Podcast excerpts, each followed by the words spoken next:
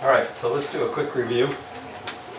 We, um, if I can get this thing to go.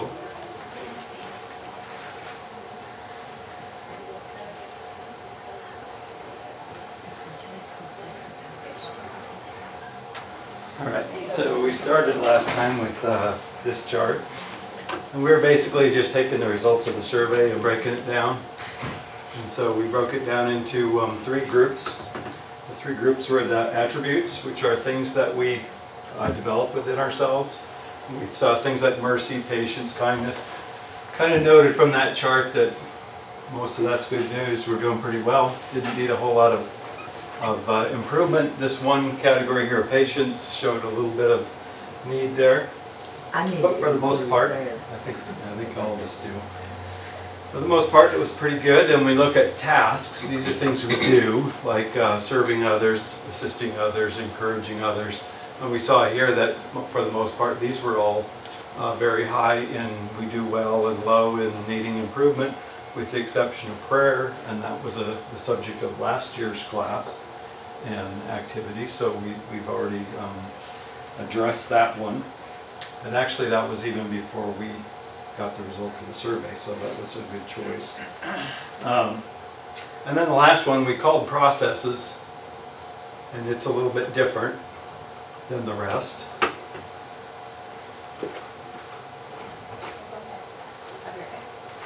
Let's see, so these are, uh, this chart was quite a bit different in that it showed lower levels of uh, doing well and higher levels of needing improvement. And these were all things like study, knowledge, discernment, choosing, um, application, self-control, faith, perseverance, and wisdom. So this is kind of a different uh, result than all the rest. So from that, we kind of noted that um, this is probably an area we're not spending a lot of time with and probably not thinking about very much, or we probably would have already improved ma- many of these areas. So this, this is kind of the, the backdrop for what we're going to be talking about in this class. Um, So the, um, some of these things, the reason I call them processes, because they're more about things, they're more like tools that we use to be able to get, like, our- to, to learn attributes, to, to do our task, to learn how to do our task. These are the things, the tools that we need for that. And so these are processes in, uh, in coming up and learning those things. So, and then we, we got into the point of uh, practical living and what that meant. And so um, we talked about fishing. Anybody remember what fishing was about? This was about um, either giving someone a fish or teach them how to fish. In other words, these processes tend to be um, ta- things that we do that will help us to get to do more, whereas a study of a particular topic will only help us learn that topic. These things that we're going to look at hopefully will help us to learn how to learn those topics, how to go about um, getting better. And so um, we noted that uh, in the, in the realm of learning, that um, the Bible is full of commands, examples, necessary inference, not only command-oriented things, but there were also principles. And principles are the kind of things where we, um, we're not told exactly what to do, we're given an idea, a broad idea of how to evaluate something. That's very different than a command. And so the way we approach some of these things are, are going to be different. We use the example of driving a car. We said if uh, you never had driven a car before, never even been in a car, and we were going to teach you how to drive a car, you wouldn't have any knowledge at all ahead of time. You would not have any experience ahead of time. We'd go in and teach you in a class, and then we'd let you get in the car and let you go. That isn't going to work very well. That's, and, but that's sometimes the way we tend to be as uh, teaching Christians is we, we baptize them and then we give them the Bible and we say go. And uh, we need to be a little more uh, purposeful than that. And so we said, well, maybe what you do is you start with one, uh, one thing, like let's focus on the accelerator and forget about the brakes and the steering. We'll just go focus on the accelerator. And then once you get that down, then we'll go focus on the brakes. And then once you get that down, we'll focus on the steering. And after you get through all that, you'll be able to drive if you're still alive. So um, that's a way that we could kind of approach Christianity as well. We could start out with a whole list of tasks. And we could say, start with the first one, and once you're good with that, then move to the second one and move to the third one. And when you're done with all this, we've got 10 more pages of these for you to start looking at. And uh, about that time, you'd, well, actually, even with the first chart alone, you start feeling overwhelmed. And so that's not really a good way to approach these things either. But the Bible has both. It has, and- and as you look at some of these, uh, don't sin. Well, that's pretty broad. That's going to take a lot of, uh, a lot of discussing to figure out what that means, whereas don't lie, that's a little more succinct. We know how to, how to do that. So um, when we look at these things, we see that there's the theory of these things, and then there's the practicality of it. There's the actually, actual doing it. They're both important. One is knowledge oriented, the other one is a little more experience or- oriented. One's about learning facts, the other is about implementing facts. That's what we're talking about with processes. One uh, is the facts of what to do, and the other one is how to put it into action. One is about what we do, and the other one is how we do it. So these are kind of the way, different ways we look at this. So this isn't the only way we learn. This is just a way we learn, is by studying, looking at what particular topics, and then figuring out what those topics uh, ask of us, and then uh, doing those. And then, uh, let's see, uh, so we said that processes were more like learning to fish instead of being given a fish, because we're going to take these things that we learn and we're going to use them to learn more and to be more self-sufficient and more proficient. Um, All right, so now we're gonna move on from that point, and we're gonna look at some, an example of how this is, how this works in the Bible. So if you go to Titus chapter two. We're gonna go to Titus two and verse eleven. Listen to this and tell me what type of teaching you think this is. If these are, are succinct and, and distinct commands, or are they more principles? All right, so it's Titus chapter 2 and 11. For the grace of God has appeared, bringing salvation to all men, instructing, so now it's going to teach us, instructing us to deny ungodliness and worldly desires, to live sensibly, righteously, and godly in the present age, looking for the blessed hope and the appearing of the glory of our God and Savior Christ Jesus, who gave himself for us to redeem us from every lawless deed and to purify for himself a people for his own possession, zealous for good deeds. These things speak and exhort and reprove with all authority. Let no one disregard you. What do you think? Principle or command? A lot more principle, right? I mean, what we learn from this is deny ungodliness. Well, we all know how to do that, right? No, that's not inherently in our nature. Deny worldly desires. Well, which ones are those? Uh, live sensibly. Kind of know what living sensibly is, but there's a, a standard that comes into play that we may not be, we may be missing. Live righteously, live godly, look for the blessed hope.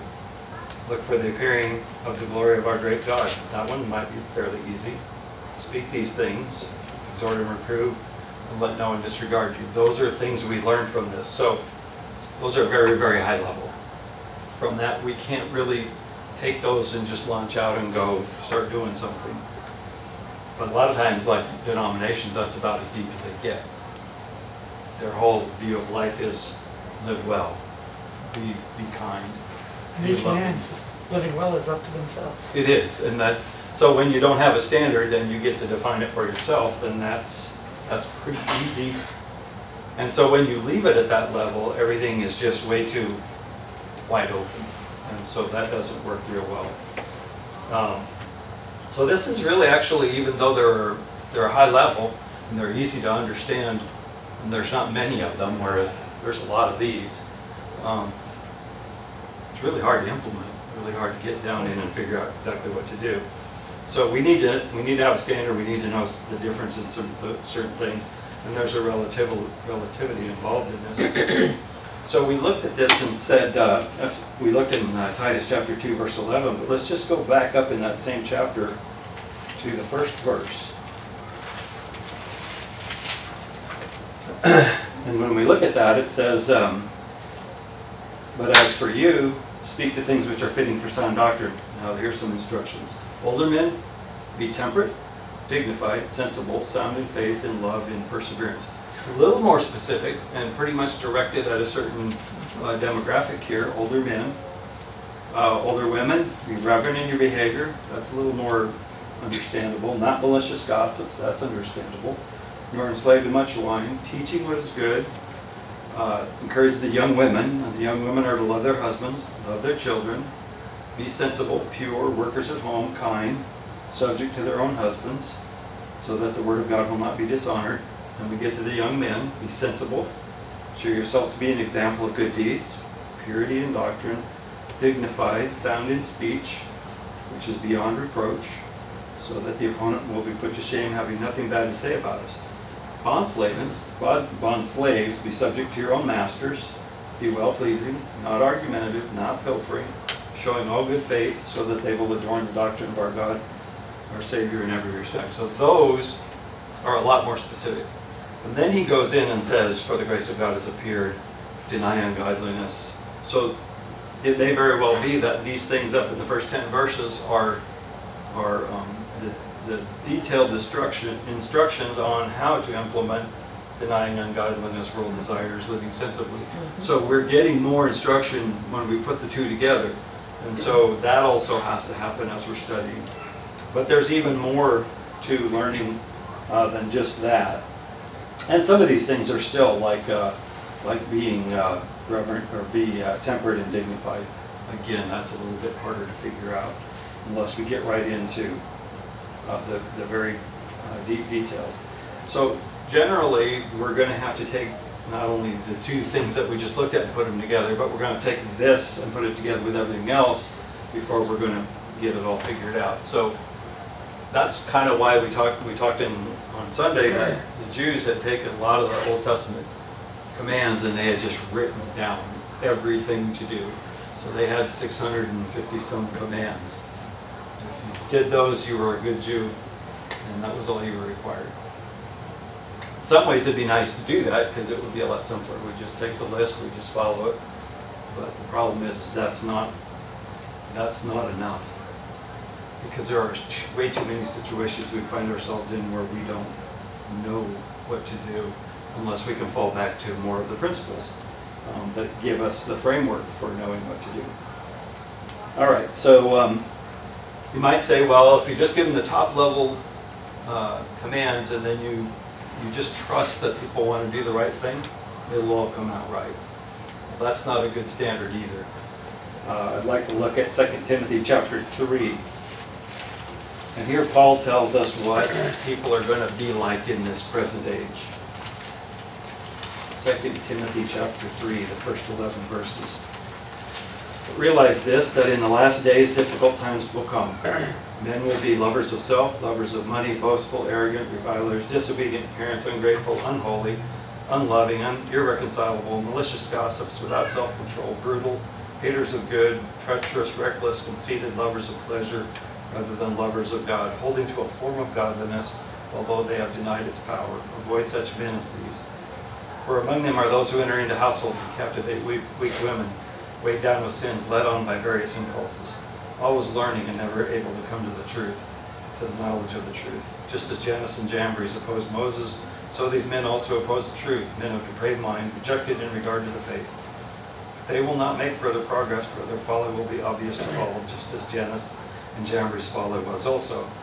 Now you follow my teaching, conduct, purpose, faith, patience, love, perseverance, persecutions and suffering, such as happened to me at Antioch, at Iconium, and at Lystra.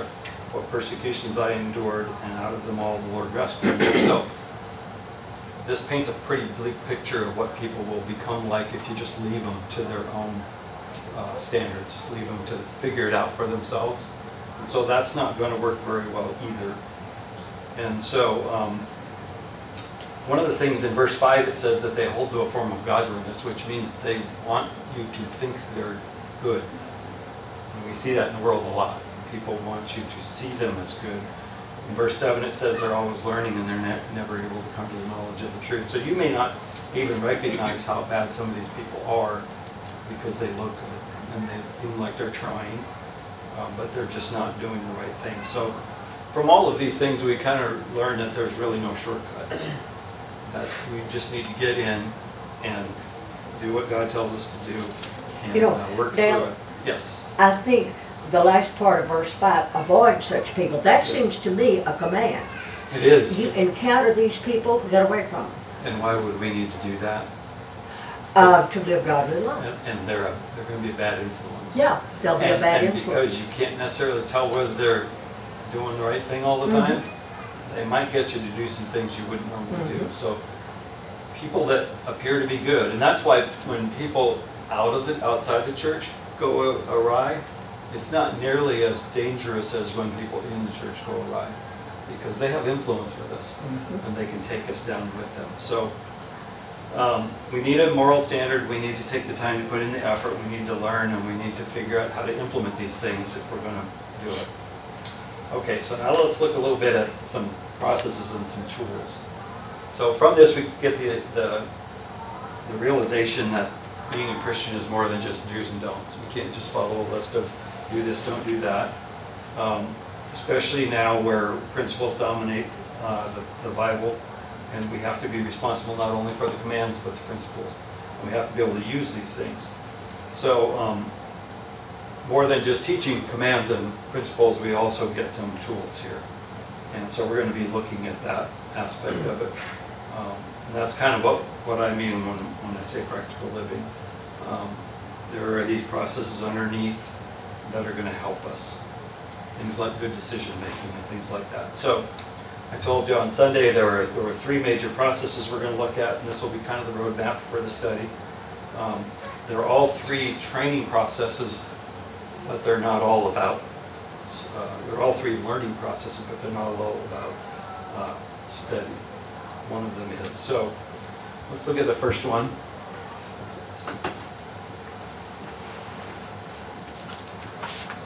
Well, this is even before that. So, this is kind of an interesting chart, and I, and I, it it was so interesting, I wanted to include it here. But when we take God's word and we put it into our spirit, um, this chart basically says that this, that having God's word in our spirit will do these three things. It'll teach the mind, it'll direct the will, it'll align the emotions. But also, there's another thing going on in this chart where teaching the mind helps us direct the will, which helps us align the emotions, which helps us teach the mind. And it's, it's almost a perpetual process. Once you get it started, it begins to self-perpetuate.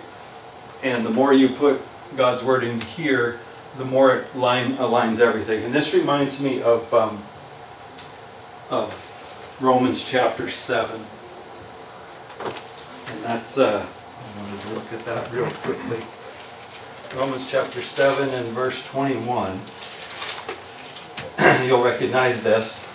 This is Paul talking about how he's living. He says, I, I find then the principle that evil is present in me, the one who wants to do good. So here's Paul, he wants to do the right thing, but there's evil present in him. I joyfully confer with the law of God in the inner man, but I see a different law in the members of my body, waging war against the law of my mind, making me a prisoner of the law of sin which is in my members. Wretched man that I am, who will set me free from this body of death? Thanks be to God through Jesus Christ our Lord. So then, on the one hand, I myself, with my mind, am serving the law of God, but on the other, with my flesh, the law of sin. Sometimes we feel that way. We feel like we're just kind of out of control, that things aren't really, every, these things aren't all aligned. Everything is not working together. Uh, Our emotions might be out of whack, and that's causing our mind to be out of whack, and that causes our will to be out of whack. And, and a good alignment of all these things is important if we're gonna actually make uh, progress. So in doing that, we're gonna look at um, some, some uh, cycles here. So this is a, a teaching cycle. I wanna go through this and, um, and give you kind of an overview of it and then use an example to kind of teach you or show you how it works together. So awareness is kind of our first, our first uh, starting point here. So awareness is we become aware of something. We're not sure whether it's good, bad, right, wrong. We just become aware of some piece of information. Then we go study that piece of information. We determine whether it's true or not. We either keep it or we, or we discard it. If we keep it, then we've gained some knowledge. Now, if we stopped right there, that wouldn't be enough. It would, it wouldn't give us uh, anything useful. We would just be smarter, but we wouldn't be more useful. So then we apply that knowledge, and then with applying it, then we become more useful, and that knowledge is actually doing something for us. And we don't usually look at this step, the conscience being trained, um, but that's really what we're doing. We're training our conscience, and that's in, we're gonna spend probably three classes on the conscience and its role and, and kind of what it does for us. And why it's important. So the conscience is trained, and then we have a feedback cycle here that says, you know, whatever you might have just learned, it may need to be corrected, it may need to be reproved, it may need to be refined. And uh, so let's just look at a couple of these things a little bit more. So uh, I said awareness was information coming our way. Uh, With that awareness, then we are motivated to study about it. Um, We need to figure out whether there's anything we need to know about, and then we study what we can and determine whether it's truth or not. Now, that doesn't necessarily mean we get it right. Sometimes we study something and we don't get it right, and that's where this feedback loop comes in. We need to get it right, and, uh, but for at least the first pass, we may not have it completely uh, right, and we may need some adjustment. Once we uh, have gotten that information, then we need to decide if it's something that God wants us to know, and then if it is, we'll accept it. If we de- determine it's not, we get rid of it. Um, With that, that's discernment. So discernment, and you were asking about this Sunday, knowledge is having information. Discernment is knowing how to take that and figure out whether it's right or wrong. Can I cut down the middle of it and lay it bare and see whether it's true or not? So can I discern truth from error? That's a skill we need, that's a process we need, that's, that's uh, an ability we need uh, if we're going to live in a way that will be uh, effective. So, um, once we have that uh, knowledge, then we've increased our capability, but un- unless we apply it, we haven't really done much. Um, So we might learn something like partaking of the Lord's Supper every first day of the week, but then we may need to go study some more, like if we learned, okay, you need to go evangelize, well, we're gonna need to study some more to be able to go do that. So sometimes gaining some knowledge means that we've got to come back here, we're now aware of something that we gotta go study some more. And so, uh, then we apply that. Um, You know, and I think something too, uh, to the, the studying, if we really don't understand something, a scripture or something, Mhm. we need to have in our periphery someone we can go to, uh, that we think does understand. Right, Uh, right, and not hesitate. yes. Sometimes we hesitate, we don't wanna bother them or whatever, Yeah. but we um, should. And that's kind of the iron sharpening iron process, right? We're, Uh, we're there to help uh-huh. each other and to kind of bring each other up along, along the way. And so having kind of a study buddy Uh-huh. that you can go to that, that is good at answering your questions is a very good thing to have. Um, So, once we learn that and we train our conscience, then we commit that into our, into our life and we use that to make certain decisions. I'll say the conscience is an alarm clock. It tries to alert you to certain things. I'm not gonna go too deep into that because we're gonna spend a lot of time on it. And then we get into the correction.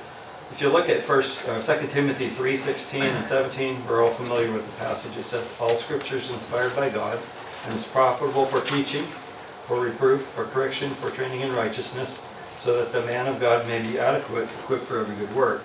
When you break that down, it says that scripture is good for teaching. Well, that's here, we're learning. We're, we're studying, we're getting, gaining knowledge. It's also good for reproof and correction, um, which means to, to turn things around or to bring something to someone's attention so they can fix it. And then training in righteousness is really more about application. Um, It's not really about just learning something, it's about applying that and make, and turning that into righteousness, and that'll equip us uh, for every good work. So that's, that's our, our learning cycle. Now, let's take a look at an example of this. Um, here? Uh, let's say that God, let's say that you learn that you need to give.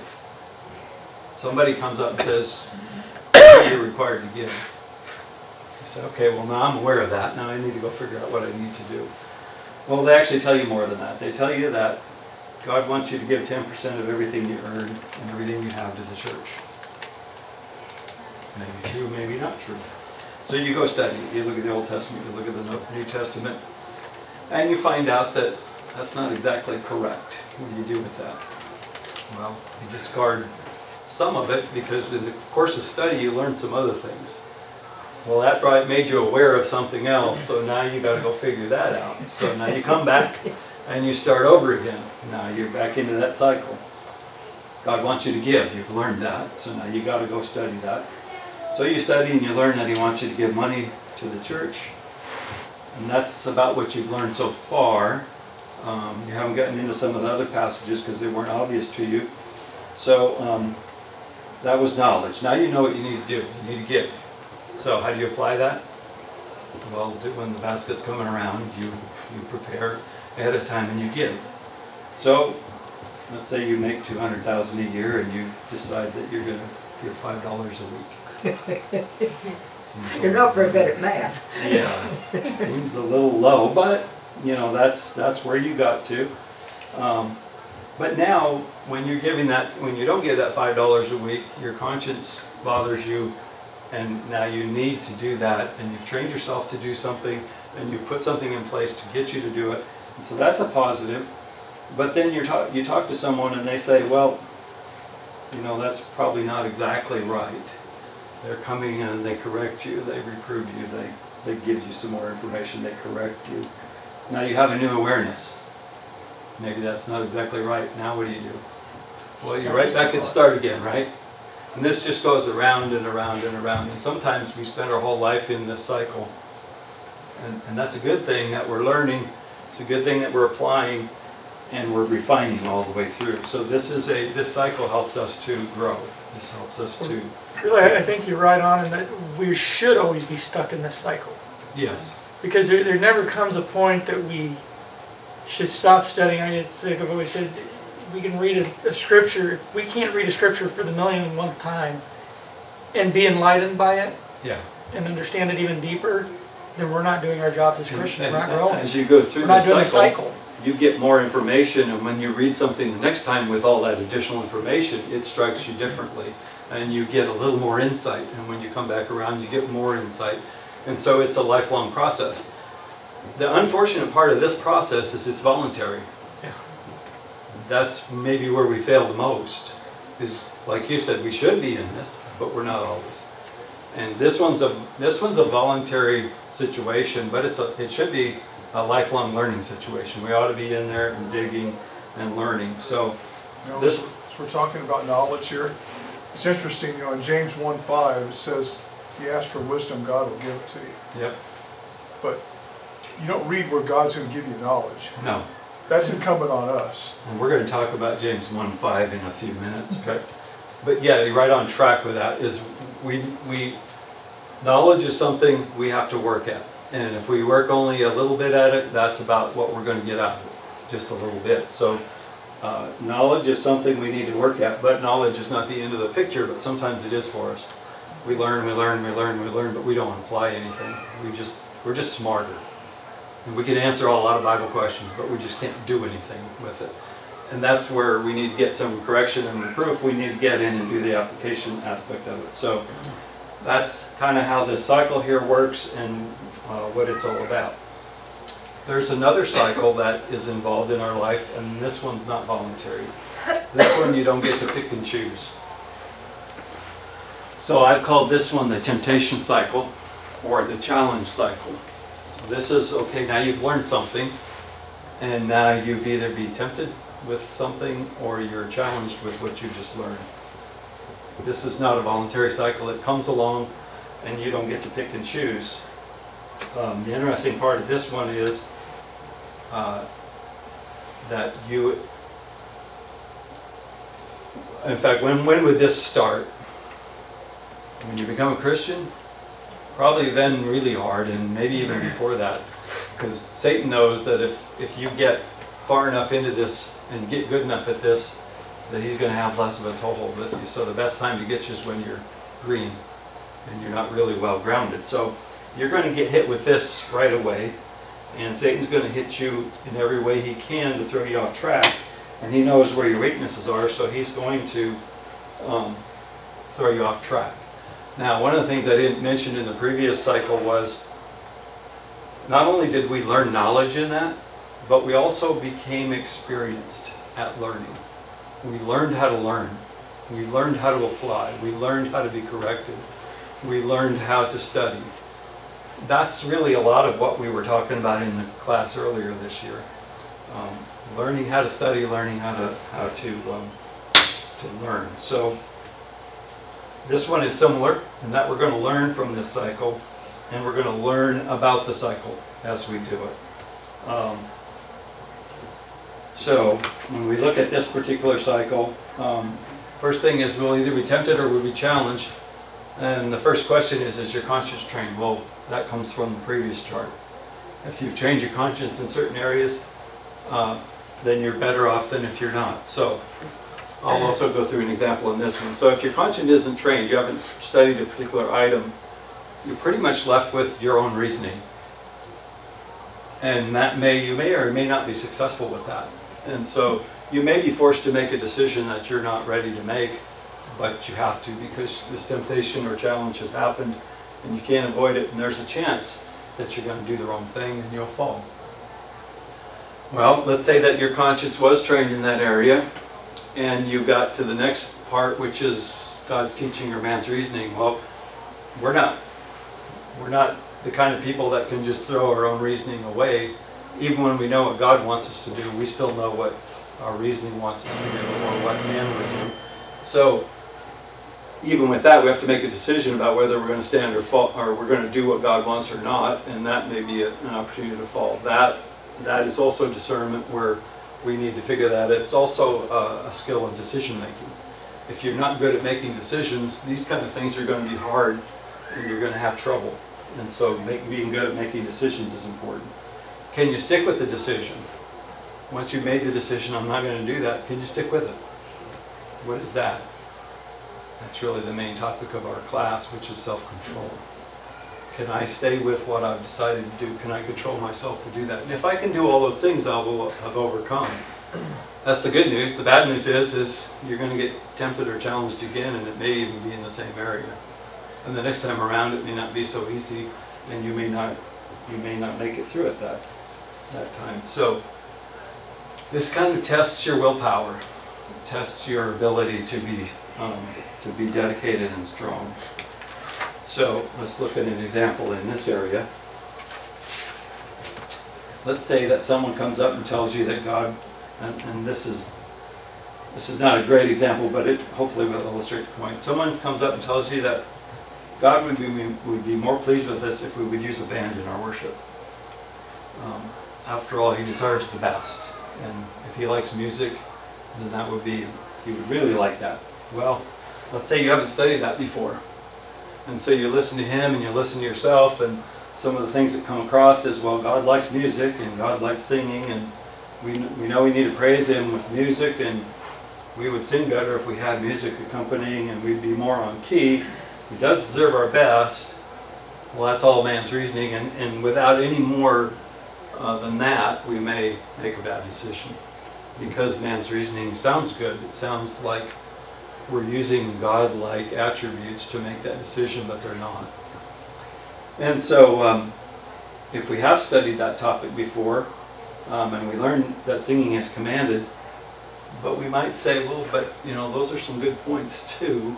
So, you know, they're making good points, and I know what what the Bible says, but maybe I didn't get that quite right.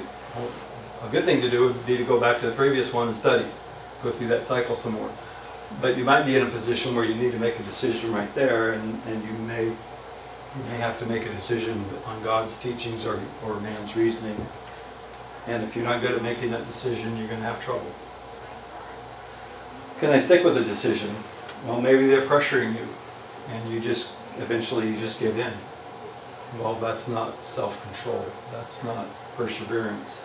And so, um, if you give in to all that, you're gonna, you're gonna fall. Um, So maybe the, maybe you do get through all of that and you come out with the right decision and then they come back around and say, okay, well, if not a band, let's do a piano. Maybe you say, okay, well, if it's not a band and it's just a piano, okay, that's fine. Well, that still, still may get you in trouble, so going through this over and over and over and getting better at, at making these decisions and re- realizing or recognizing temptations and challenges, uh, realizing that you need to learn more, going and learning more, being able to make these decisions better and, be, and have better self-control, you're learning how to do this as much as you are learning what the particular issue is you're dealing with. So these are skills and tools, good decision-making, good knowledge, good discernment. Uh, These are all things that we need. And so we're going to develop critical skills uh, in doing all of this. The last cycle, which I think we can cover in this much time, this takes these first two cycles and then it builds on them. So this is just a big feedback loop. So this I, I call the faith cycle. So as we're in training and we're, we're learning and we're learning, we're learning over and over and over, we're building faith. And as we come along, we learn something and we get tempted on that and we succeed and we come back around, we learn more, we're tempted and we go through that over and over and over, we're learning faith. And when we build that, we're, we're gaining experience. And as we go around getting experience, we're learning how to be perseverant. We can persevere. As we do this over and over and over, it starts to become a habit for us. And when we get past that point, we're learning wisdom. So wisdom, at least from my perspective, is, is the accumulation of life's uh, struggles and life's uh, cycles here as we go through and we're victorious in each of these little ones. We're building towards uh, ultimate wisdom. We're then at the point with wisdom where we can go help other people because these things have become uh, second nature for us. So compare this to our example of driving a car. So when you first drove a car, your hands, you know, 210, you're sitting, yeah, everything, don't, don't turn the radio, look in the rearview mirrors. Well, now when you drive, you just get in and go. So instead of doing 25 things at once and trying to do it all at the same time, when you're first driving, now it seems like you're just doing one thing, you're driving. That's the way life should get for us. It should get to the point where it's habitual in nature and it's so much easier for us that we don't have to make these decisions over and over. We just know the right thing to do and we're not, we're not fazed by these temptations and we're building faith all along the way. And the perfect result of all of that is wisdom. So I think somebody last Sunday said, well, if I pray for wisdom, I'm going to get temptations. Yeah, probably so. Because that's what's going to build it. And that's what James says. Suffering, the perfect result of suffering is, is endurance or perseverance. And we'll look at some other passages in the next class that shows kind of how that all ties together as we go. Okay, thank you.